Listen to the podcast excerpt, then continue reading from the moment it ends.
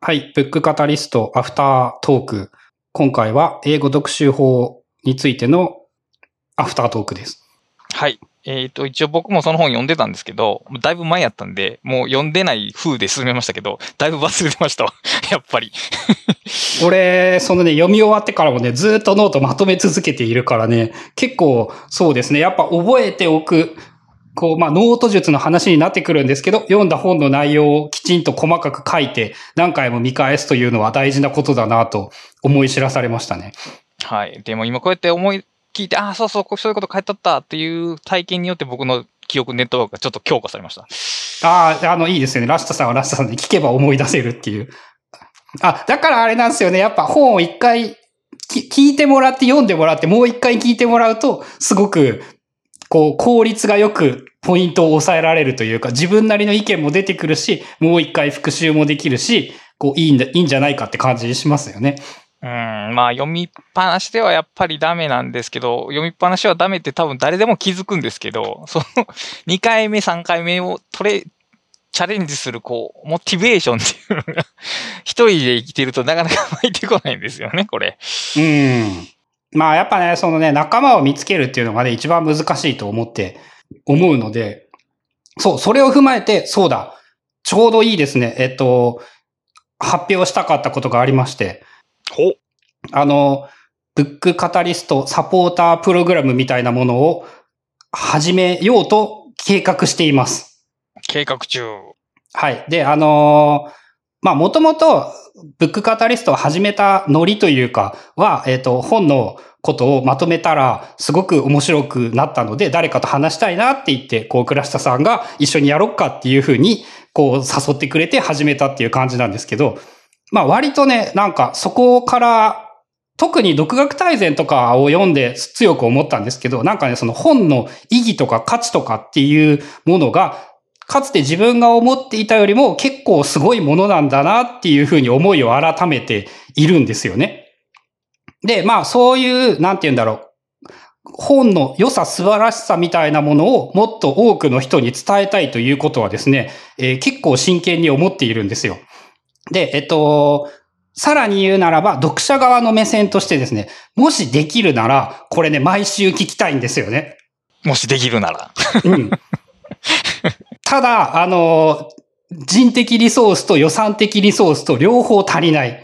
まあ、フリーランスの我々にとってはですね、えー、ブックカタリストの収録というものは今のところ全く収益を生んでいなくてですね、そうですね。仮にこれ以上力を注ごうと思うと、まあやっぱ何らかの予算が出ないと、こうもっと力を入れるのは難しい。で、仮に潤沢な予算があったとしてもなんですけど、二人で毎週更新するのは正直相当きつい。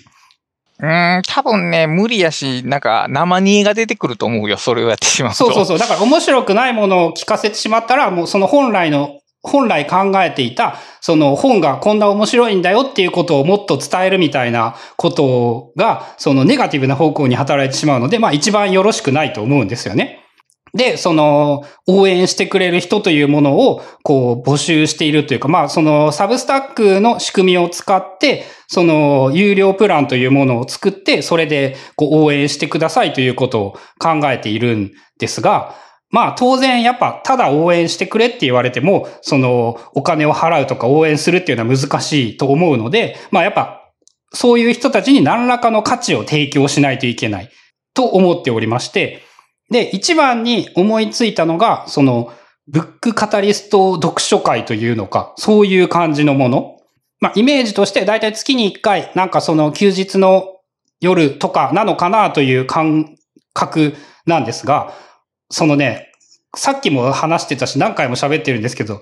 読んだ本を人にわかるように語れるために準備をして語るのって、めっちゃ大変なんだけど、なんかこう、10冊読むよりももっと効果が高いんじゃないかっていうぐらいの効果はあると思っているんですよね。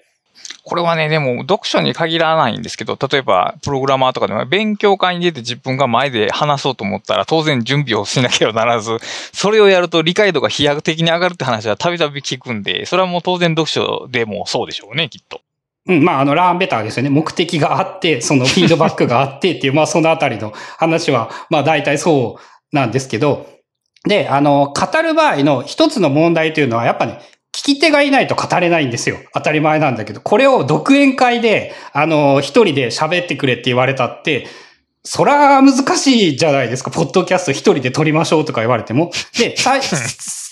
幸い、ブックカタリストは、その俺とラスタさんで一緒にやれてはいるんですけど、まあそういう体験をできる場として、その、まあ今考えているのは、クラブハウスなんですけど、クラブハウスを使って、まあその喋りたい人を募って、そういう喋りたい人に好きな本について、良かった本について、こう、まあ時間の目安とかもまだまあ10分15分とかなんですかねっていうのを語ってもらって、で、聞く側は聞くし、えー、ゴリゴクラスタは可能であれば、そこのその相づちというか質問役というか聞き手役みたいなポジションで語ることができるんではないか。で、あの、重要なのが、やっぱね、ここでもね、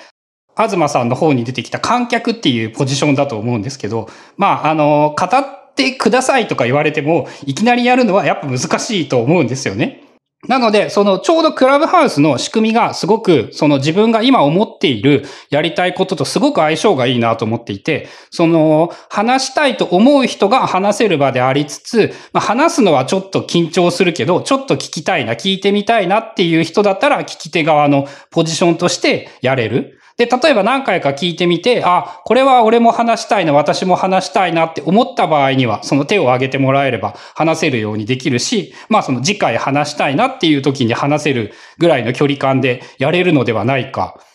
というふうに思っておりまして。多分、その発表っていうのにも、まあレベルみたいなのがあって、まあこうやって1時間ぐらい丸々一人で喋るパターンもあるでしょうし、そのクラブハウスやったら多分まあ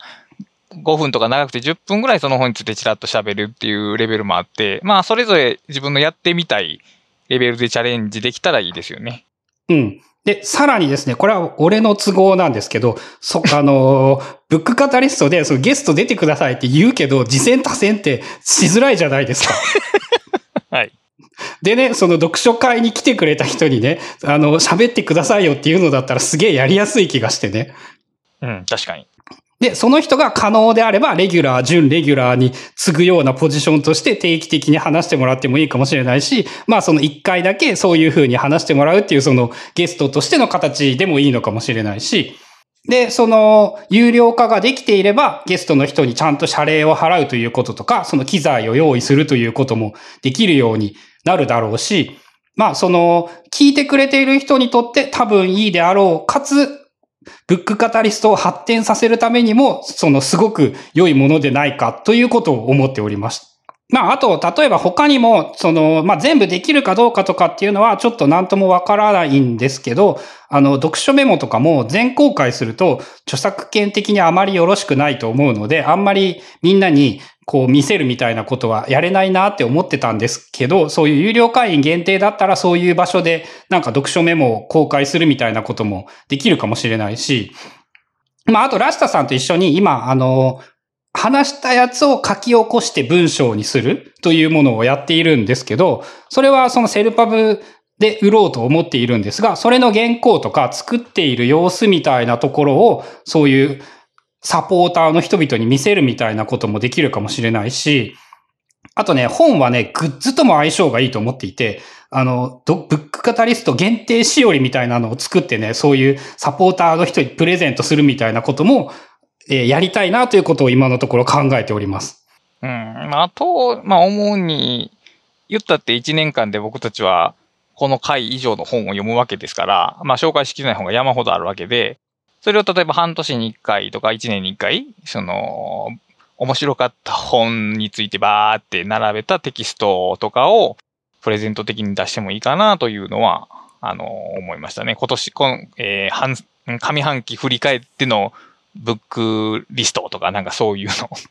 うん、そうですね。それは、例えばその限定のポッドキャストみたいなのでもいいかもしれないし、テキストでもいいのかもしれないし、うんまあ、あとね、アフタートークがね、これ、ある意味でね、その、本編と被って邪魔だからね、こっちはね、あの、サポーター限定のコンテンツにしようかなと思っていて。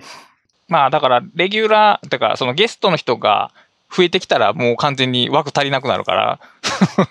なくなるよね、きっと。うんあ。通常配信はあくまでもその本来の意義として、こう、多くの人に本を知ってもらいたいので、いつもあの全員誰でも無料で聞けるようにっていう風に続けるつもりなんですけど、まあこのアフタートークも、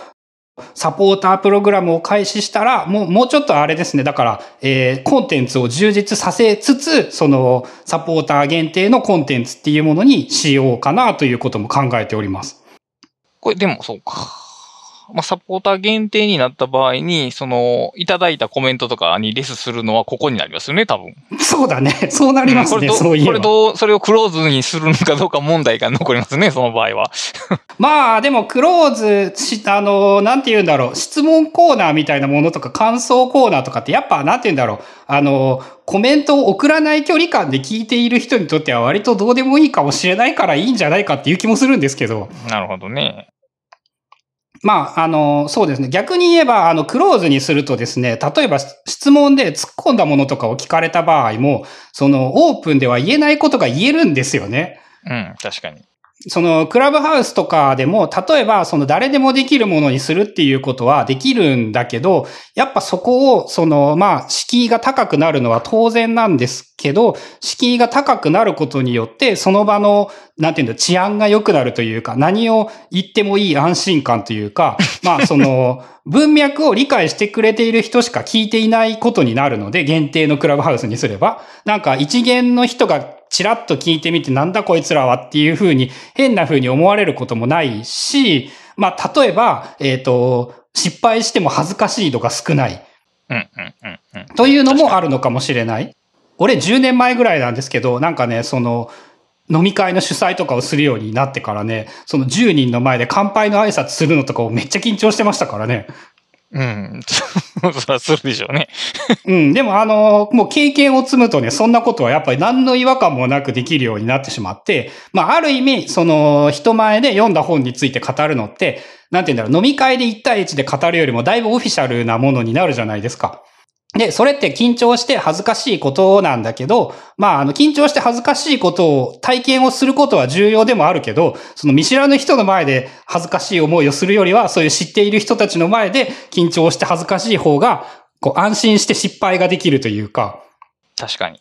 まあ、失敗の安心感などもあるのではないかなと思っておりまして。まあ今、えーここまでゴルゴさんが挙げたものは別に完全決定校じゃなくて、まあアイディア段階というか、最終的にどうなるかわからんっていうところなので、まあコメントを寄せていただけると大変嬉しいなと思うんですけど、あの、例えば、えーそういうクローズな読書会に参加して、えっ、と、リードオンリーメンバー、リードちゃうな。えー なんていう、ヒアーオンリーメンバーというか、になりたいとか、あるいはちょっと5分とか10分でいいんやったら自分も本紹介してみたいみたいな気持ちがある人は、ちょっとハッシュタグつけて つぶやいていただけると非常に助かる気がします。そうですね。まあ、感想をいただければ。まあ、えっと、もともと将来的に何らかの形で、その、収入、収益化できるようにしようということは思っていて、まあ、一つの方法として、その本を作るというものもあるし、こういうサポータープログラムみたいなものも重要なのではないかというか、コミュニティを作るというニュアンスもあるし、収益化みたいなニュアンスもあるし、今こういう時代の流れだみたいなものもあったりもするんですが、まあ一番相性が良くって、その、応援していただければ、ちゃんとコンテンツとして、まあ現段階ですぐに返せるという保証はできないんですが、まずは目標として、その、毎週配信できるための予算と人材の確保と、えっ、と、編集効率を上げるための機材のグレードアップ などを、その、皆さんからいただいたその支援のお金でそこに当てようと思っております。で、ということで、あと、えーコメント紹介コーナー。はい。えっ、と、郵便屋さんから、えっとね、世界は贈与でできている読み始めた面白い、人から物をもらうことによって価値が付加される。この人というのは時間が経てば自分でもいいのかもしれない。校庭に埋めたタイムカプセルにはどこか贈り物という感覚があるし、自分が書いた昔の日記にもそういうところはあると思う。はい。という、まあこれはなんかブックカタリストきっかけでなんか読み始めたということを言ってくれていて、で、あの、一応注意書きを書いておくと、郵便屋さんっていうのはこの日記、日記マスターの方なんで そうですね。日記、人生は日記であるぐらいの方ですね。その、えー、その日記の感覚と、その僕が紹介したその世界はゾヨでできているっていう感、あの、コンテンツで語られたことの合致点を見つけられたということで、あの、非常に嬉しいし、まあ多分日記っていうのは過去の自分から未来に対するある種の贈与であるなというふうには思いますね。僕もそれは共感します。うん、そう、こういうね、コメントをもらえると、あの、なんかあれなんですよね。やっぱ、情報発信をしていることが一番得なんだなって思われる、思える、やっぱ、言えば言うほどいいことを教えてもらえる感というのはありますね。あと、もう一個ね、同じくね、これも、その郵便屋さんが言ってくれたやつで、ブックカタリスト拝聴今回も面白かった。内容を聞いていて思い出した記事があったので、シェアっていうので、アメリカの大学生はよく勉強するは本当か？実は3人に1人が、点々点っていうやつを、その実力も運のうちについての感想として記事を上げてくれていて、なんかね、その郵便屋さんがね、こ、この、なんて言うんだろう、記事から何かから想起して何かを思い出す力というのがすごいなっていうのを、過去にも何度かこういうふうにコメントしてくれたことがあって思っていて、これも、あれなんですかね、適切に管理されているんですかね、そういうものが。日記を書いてるからでしょうね。うん、そうそうそう。あの、郵便屋さんって、あの、サブスタックやられてて、毎週、週末かな？に、あの、今週気になったニュースっていうのを URL 付きで送ってくださってるんですよね。そのコンテンツは無料なんで。だからそういう記事作るときに多分復習みたいなのが行われてて、脳内ネットワークが強化されてるんでしょうね、おそらくは。うん、あの、なんて言うんだろう。これはね、自分にできない、まあ別にで、できたいと強く思っているわけではないんだけど、自分があまり得意ではないそのスキルだなっていうことを、そのコメントをもらうたびに思っていて、あ、俺こういうふうにパッとなんか記事を思い出したりとかってしないなっていうことをすごい思って、へえ、そうなんや。最近記事読んだらウェブクリップとかしてます？全然しない。あの、そういう意味でね、ウェブをね、情報源として使うことがすごく減ったっていうか、もうあの、ブックの方がなんて言うんだろう、その密度が濃くて良いんですよねっていう。まあ、そりゃそうですね。はい。ああ、そうやって意味で言うと、やっぱあれかもしれないですね。自分の場合、なんかね、やっぱ、ウェブで好きなのが、個人のブログ要素が強いもので、そのジャーナル、ジャーナリズム的な記事というものは、やっぱあんまり読んでいい、そもそもあんまり読んでいない？今も昔も。なので、その思い出すための読んだ記事という絶対量がものすごく少ないのかもしれないです。ああ。まあでもやっぱり読んでコメント付きでウェブクリップなりしているとやっぱ思い出しやすいですよ。それをせずに読みっぱなしだと、まあこれは間違いなく思い出せないと思います。今の話、今の今で言うと、その本を読んでいて、あ、これこの本のあれと同じだとか、それと繋がるみたいなことは、その、めっちゃ思うようになって増えていて圧倒的に。まあそういう意味で言えば、あの、同じではあるんですけど、ウェブではあんまこういうことがないなっていうのは自分の場合思いますね。それは多分、ウェブの記事に価値を感じてないからですよ。ああ、そっか。その価値があると思わないから、覚えられないってやつですね。そういうやつです、きっと。まあ、あと、その、そうかもな、10年、20年ウェブが日常になっていて、なんかウェブできちんと覚えておこうという、もうなんか、刷り込み的な感覚としてなくなっているというかないのかもしれないです。確かに。はい。で、えっ、ー、と、続きまして、森山仁さん、仁さんからのコメントで、えー、今回のブックカタリスト、大変わかりやすい解説だった。わかりやすすぎて怖い。以前に読んだ、グローバルスーパーリッチという本では、超富裕層の人たちが一般人をどう見ているかという話があって、その対局の考えに感じた。これは、この分かりやすすぎて怖いっていうのはどういう意味なんでしょうかね。いやあの、多分褒め言葉、ラシタさんをすごく褒めているんだと思いますよ。めっちゃなんか恐ろしいほどに分かりやすい解説をしていてすごいってことだと思いますよ。僕は常にこう、物事を皮肉に解釈してしまう癖があるんで、あまあそうですか。ありがとうございます。まあまあ皮肉、特にね、ツイッターで皮肉に解釈してしまうと生きていて辛くなりますからね。確かに。そのグローバルスーパーリッチっていう本って知ってますか？知らない、知らないですけど、まあ、真逆、対極の考えっていうことは、つまり、えっ、ー、と、えー、サンデルさんの考え方と対極っていうことなんですかね。つまりリ、リッチなやつはリッチで当然みたいな能力主義ってことなんですかね、きっと。っていう感じですよね。多分、リッチな人たちがサンデルさんが考えていることと真逆の意見というか真逆のことを考えているっていうニュアンスですよね。また調べてみます、この本は。うん、これもあれですよね。やっぱその本を紹介することによって関連する本を教えてもらえるというそうそういいことがある。非常に一石何鳥かわからん効果ですね。まあ、こうやってコメントをいただけるのはやはり大変ありがたいですね。続きまして、NTW マシンデイズさんが、えっ、と、コメントなどはついていなかったんですが、そのツイッターで紹介してくださっておりまして、この方はすごいいつも紹介してくれるんですよね。誠に毎度ありがとうございますっていう感じで。ありがとうごあのざいま、す。ゴリゴキャストなどにもよくコメントをしてくれたりとかありまして。やっぱね、ポッドキャストで反応をもらうのってすごく難しいので、こうやって。そう、反応をしてもらえるというのはすごく励みになりますよね。ただ、リンクをつぶやいてもらうだけでもすごく嬉しいっていう。てか、サブスタックのハートもあんまりつかないですよね。その、回覧数に比べると。うん。ああ、そうですね。それもやっぱね、言っておくといいかもしれないですよ。ハートをつけてもらえるのはすごく嬉しいですっていう。まああれもね、ハートがつくだけで実際めっちゃ嬉しいですからね。確かに。まあ、あの、面白かったものにちゃんとつけるというものが評価としては正しいと思うので、その、絶対つけろとかつけてくださいみたいなことは全く思わないんですが、あの、面白かったっていう場合にハートをつけて、そのサブスタックのメール、届くもの。えっ、と、サブスタック以外で聞いている人は概要欄のリンクからいけると思うんですけど、そこのところに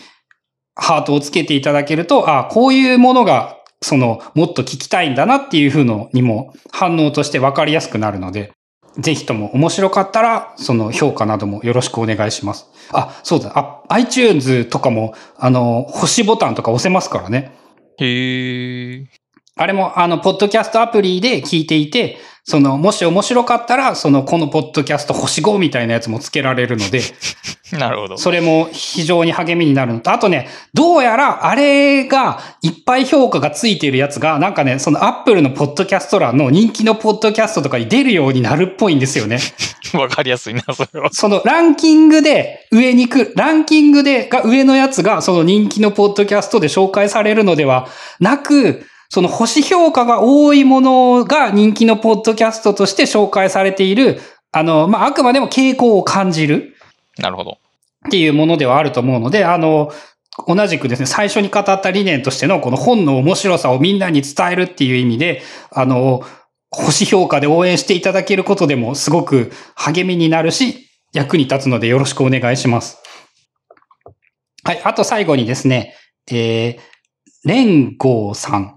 が、えっ、と、倉下さんのメールのからの引用なんですけど、そうではなく、私たちにとっての正義とは何だろうかという議論を始めるためのきっかけを提供することが本書の一番の贈り物だと思います。っていう引用をしてくれていて、まあこのフレーズが響いたということなんでしょうはい。まあ、今読んでもいいこと書いてますけど。いや、この、このツイート、あの、連ツイになっておりまして、えっ、と、下に続いてるんですね。で、うん、まあ、こう、うん、問題意識というんですかね。そうやって議論すること、まあ、認知的な余裕を持って結論に飛びつかずにゆっくり議論しちゃうことっていうのは、まあ、後天的にどれぐらい鍛えられるんだろうか。ハテナマークっていう感じの内容のツイートやったんですけど、まあ、だから、それはおそらく難しいだろうっていう含みがあると思うんですけど、でも、後天的にはね、鍛えられると僕は信じてるんですよね。ある程度。うん、俺もね、あの、相当程度できるのではないかと思います。というか、あの、あらゆる技術というものが結構後天的に訓練できるものだっていう、まあ、あの、根拠がないというか、そう信じているところもあるし、そう信じないと絶対できるようにならないというのもあるんだけど、ただ、例えば、貧困状態の人にそういう認知的負荷に耐えられるかっていうと、僕はそれはさすがに厳しいと思うんで、あの、生活にある程度余裕があってという前提ではあるんですけど、それこそ本を読むとかっていうのも、その決定的な訓練なんですね。あの、長い本を読むっていうのは、その、ある種の忍耐的体力というのかな？知的体力をつけるための行為だと言えるんで、でそれをし、例えば全然してこなかった人としてきた人やったら、やっぱりそのしてきた人の方が結論に飛びつかずに済む訓練を積んできてるという思うんで、だからまあ、諦め、教育っていうのは諦めないことかなという気はしてますけども。はい。そうですね。まあ、諦めないこと、確かにある。はい。まあ、大体、そんな感じですかね。いただいたコメントなどは。あの、ツイッターでブックカタリストっていうハッシュタグをつけて、ツイッターでつぶやいていただけるか、あとそのサブスタックでメールとコメント欄もウェブで開放しているので、コメントを書いていただくとか、あとね、そのサブスタックでメールが届いているんですけど、そのメールに返信してもらうと、我々にメッセージが送れるんですよね。なので、オープンじゃない場所でもしコメントなど、コメントとか意見、質問などいただけるっていう場合は、そのサブスタックでメールを登録していただいて、そのメールに返信していただくと、えーいわゆるお便りフォーム的なものとしても機能しますので、ぜひご活用ください。はい。ということで、次回の本なんですが、さっきね、ちなみに、あの、いきなり俺、俺の話をしてしまいたいんですが、してしまいたいというか、さっきの話を聞いてね、あの、今読み直している欠乏の経済学という本のことをすげえ思い出しまして。文庫本で読まれてます？あ、そうか、えーと。そのね、電子だから そっか。そうそうそう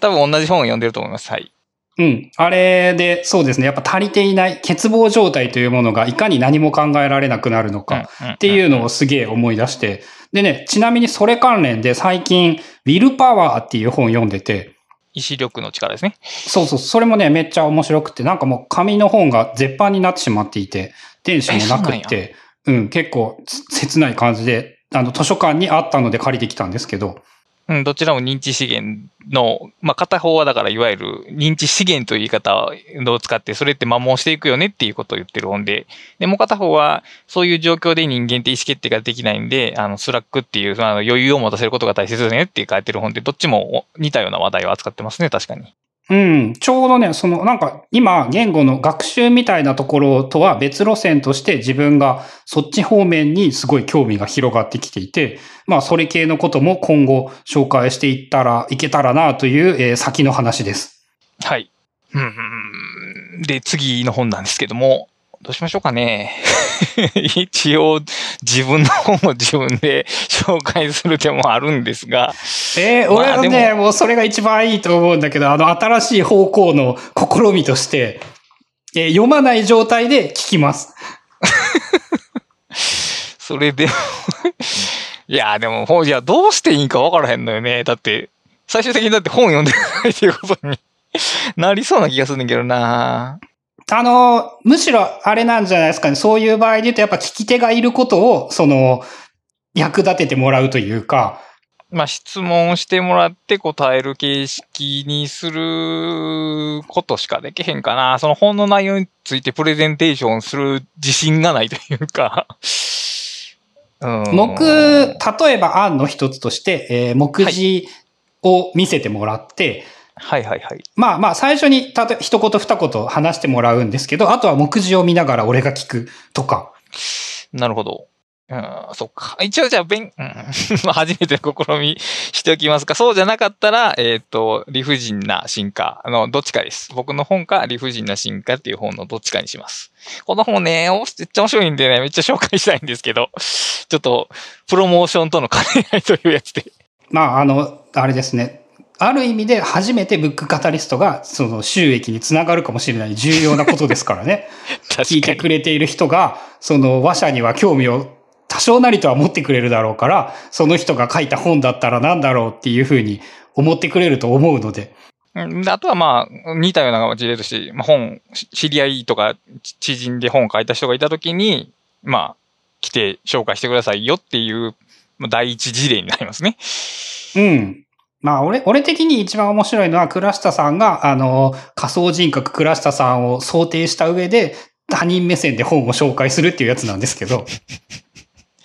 いやー、できなくはないけど、うん著者はね、こう、こう言いたいと思うんですよねっていう。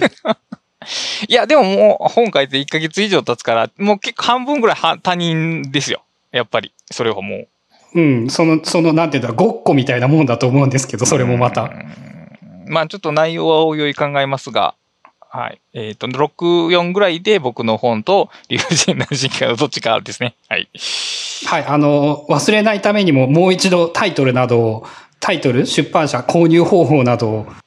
あ、はい、わかりました。これがまだ Amazon で書影が入っておらないのですけども、7月の26日で、正解写真書っていう新書のレーベルでして、えっ、と、すべてはノートから始まるあなたの人生を開く記録術という本です。えっ、と、現在 Amazon で、えっ、と、予約できるようになってますので、まあ、予約していただけると大変助かります。はい。多分、このブックカタリストアフタートークが7月20日に配信される予定なので、えーちょうど1週間後ぐらいですね。そうですね。で、書影、その時はさすがに書影がもう入ってると思います。早く本を買っていただけると、よりその重版などがかかる可能性も高くなるので、応援していただける方は、あの、早めの予約をしていただけると、著者が一番嬉しいと思います。はい。まあ、このブックアタリストここまで聞いてた方やったら、そこまで面白くないということが多分ないと思うので、わかりませんが。まあ、そう、あの、俺の想像なんですけど、えっ、と、ラーベターと How to Take Smart Notes を合体したみたいなイメージなんですけど、まあでも、近いところはあるかな。あのこまで具体的なそのノウハウの話はしてないけど、まあ書くことって大切ですよねっていう話ですね。うん、まあ、あ、そっか、あと独学大全とかもその方向としては近いのかな、そのあたりの本が。で、今回の英語学習法とかもそうですかね？のノートについての、その、そういう本。そういう本。自分でも説明できんねんけど、そういう本。まあ、俺も、俺もタイトル以上のこと知らないですからね。俺は、あの、想像で語っているだけなので。はい。では、えー、ブックカタリストアフタートーク第16回。次回は、倉下さんの本、すべてはノートから始まる。はい。について紹介しようと思います。次回もお楽しみに。